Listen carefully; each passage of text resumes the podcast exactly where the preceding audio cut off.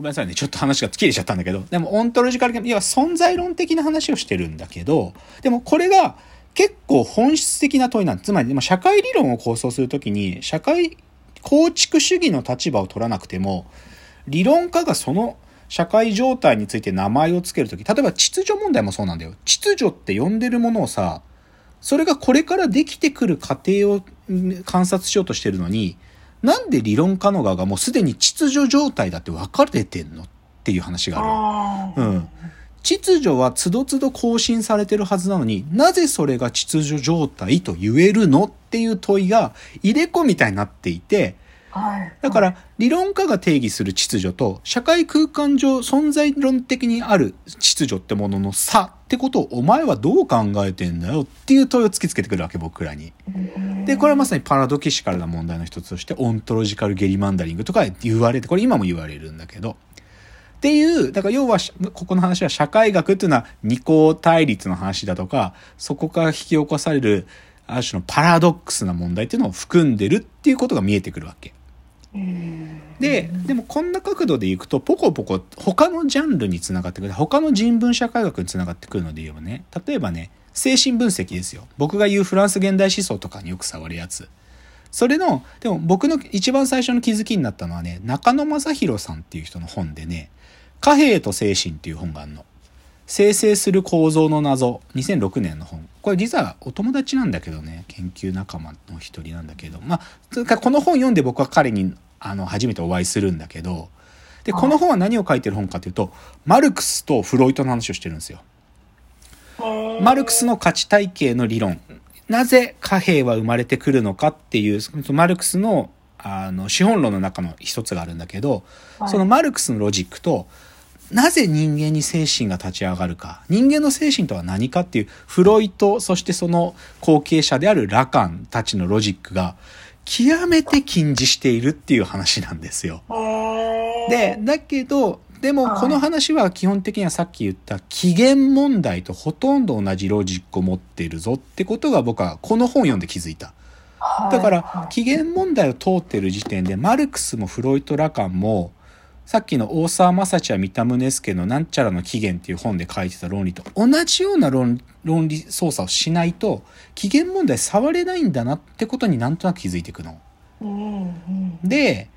でね、まあで、でもこの時点でフロイトっていう言葉が出てくるからさ、まあその中には当然シニフィエ、シニフィアンっていうね、まあ、もともと記号論が使ってた言葉をすごく使うんで、フロイトやラカンは。だからその時点で僕は、記号論も射程に入るわけ。記号論っていうとソシュールが出てくる。まあ、要はシニフィアン、シニフィエって言葉はソシュールがまあ、しっかり作った人なんだけど、うん、で、ソシュールだけじゃなくて、ソシュール記号論だけではカバーできないって主張しているパース。パースってアメリカの記号論、記号学者がいるんだけど、まあ、論理学者って言ってるけど、そのパースとかも僕の中ではこの時点で勉強が始まるわけ。だから精神分析というかねその貨幣と精神って本読んだ後にああそっか記号論ってのもいけるんだ。ソシュールとかパースの勉強しようとかなるわけ。同じでフロイト・ラカンに触ってるっていう意味ではもう現代思想はすぐ手元にあるわけよ。でなんていうか東博樹の本とかも読んでたしまあベタに言えばさデカルトのさ「我思うゆえに我あり」ってあるでしょ、はいはい、あれはさ要は思う我と思われる我ってのは違うんだっていうさ、つつまりなんで私っていうのがいるのっていう時に、私っているのかなって思ってる、そのいるのかなって疑ってる時、私の存在あやふやなんだけど、でもそう思ってる私は絶対いるじゃんっていうことで私の存在の確からしさを認めるのがデカルトの我思うゆえに我ありだよ。コギトってやつね。コギトエラスムってやつ。で、この時さっきの思う我と思われる我っていうのは、言っちゃえばステータスが違う我って意味では、二項対立の話なんですよ、これは。で、この話を基本的には、フランス現代思想はリフレインし続けてるので、だからこっからニーチェや、ニーチェの後のじゃあドゥルーズ、まあ、ドゥルーズの師匠であるベルグソンとかに僕は触ってくのよ。この二項対立ってコンセプトがなんとなく自分の中で腹落ちしてきたから。と同時にフランス現代思想の連中が明確に、明確に彼らの、なんていうかな、議論の出発点にしたのはハイデガーになるんで、ハイデガー存在論。で、僕はでも、ハイデガー存在論は、前深井さんにも紹介した、入藤元義さんの本を読んでやっとわかるんだけどね。入藤元義さんが実在論と相対主義っていうのを、でも彼はハイデガーのことに触れないんだけどね。でも、入藤さんの本を読みながら、あ、ハイデガーが言ってることってここうだから、だからフランス現代思想みたいなポストモダニストの態度っていうのは相対主義的な立場でっていうのがなんか貫いて分かってくるようになるわけ。うん。なので、だからここまではでも基本的にはでも僕のより代にしてたのは二項対立とパラドックスなんですよ。二項対立とパラドックスでパラドックスが埋まってそうなものを見るとこれはそうかもなっていう確認作業が常に起こるわけ。だから、ラカンが言ってるシニフィアンとシニフィエの対立みたいなことも、なんかこれの見通しで見るとめちゃくちゃ分かったんだよね。っていうのが人文社会学の話でした。だけども、この時点に匂わされてるよね。だって、社会学から推理してきた時に、記号論まで射程に入るって意味では、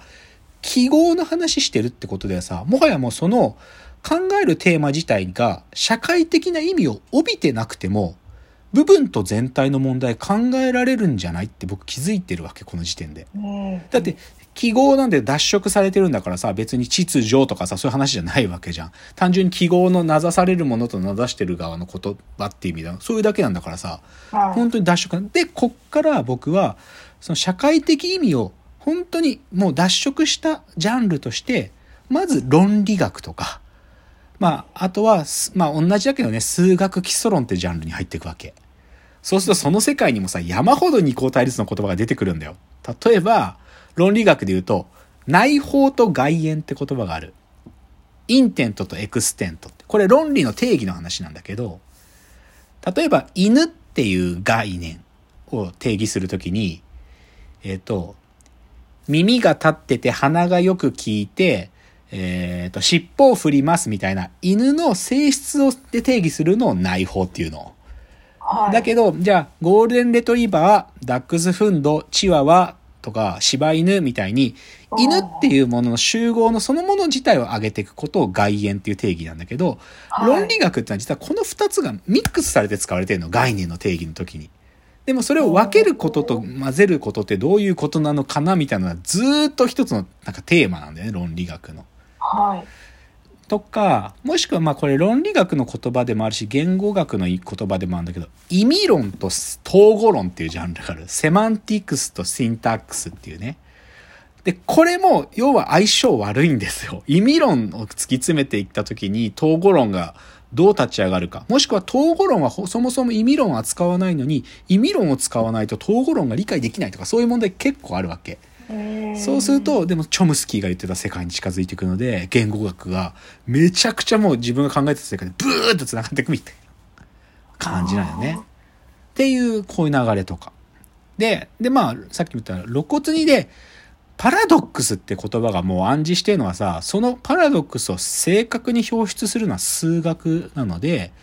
そうすると数学基礎論はもう僕の射程なんだよ。で、まあ、その到達点がゲーデルの不完全性定理なんだけどさ、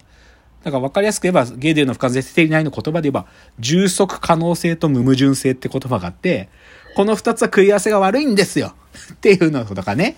無限ってコンセプトも実無限と加算無限っていうステータスが違うものっていうのが出てくるよみたいなね。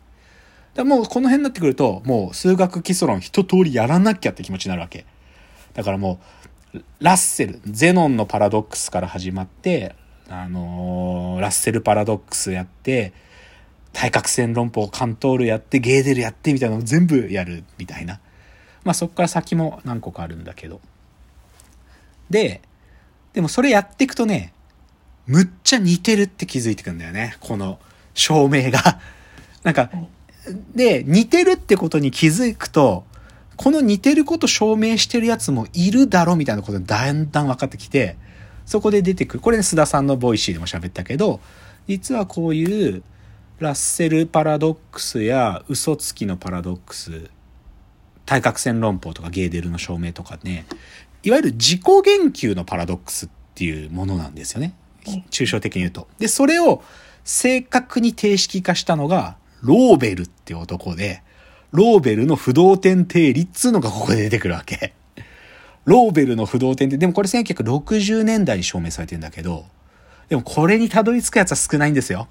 けどね、これはね、別の意味でね、ローベルは言っちゃうと僕がたまにその数学ジャンルの名前です。剣論の創始者の一人なんで。このローベルの不動点定理の証明は、ある意味、剣論ってものがまだ確立される前の、でも剣論的な、その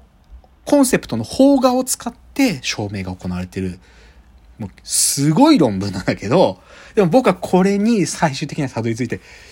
たーと思う。もう全部がてか全部っていうか、あ、やっぱり自分が考えてることは、こっちの側の数学である程度のことがいけるんだって分かった瞬間なんだよね。